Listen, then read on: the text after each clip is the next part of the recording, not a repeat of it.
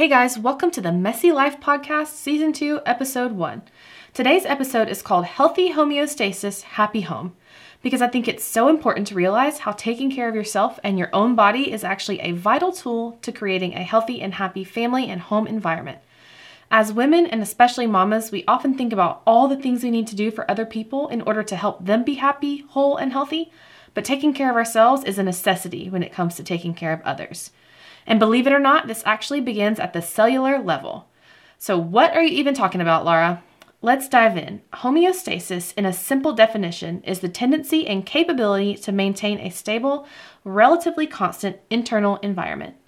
A more in depth description of homeostasis refers to self regulating processes that return critical systems of the body to a set point within a narrow range of operation, consistent with the survival of the organism.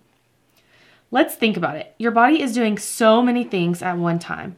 If there were a real life mascot or representation of life as a mom, it would be the human body. We are always managing, maintaining, and tweaking all the things in order to maintain the optimal environment in our homes and in our lives. This is exactly what our bodies are doing all the time at any given minute. Something goes wrong, we make it right. Something gets spilled, we clean it up. Too hot in the house, we adjust the temperature. Someone's cold, we just give them a jacket. Our cells are like a tribe of little mamas doing all the work inside us. What exactly does that mean scientifically? Homeostasis essentially operates on what are called negative feedback loops. Basically, this means that the loops have one job to oppose the cue that triggers them. So, when your body temperature rises too high, for instance during a workout, the negative feedback loop will respond to the cue, the raised temperature, for instance, and work to bring it back down. If you're like me, you might be wondering how in the world it does that. The high temperature is detected by sensors, and a message is relayed to the proper control center in your brain. The brain then processes that information and activates effectors to bring the temperature down. Pretty cool, right? Homeostasis literally depends on this process of negative feedback loops.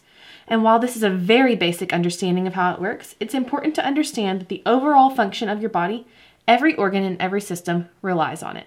Without it, there would be no regulation of your body's internal environment, and without that, you would be hard pressed to accomplish all of your goals, from health and fitness to your family and your work. We'll dive deeper into this next time, but for today, remember that if you want to have a happy home, you need a healthy homeostasis.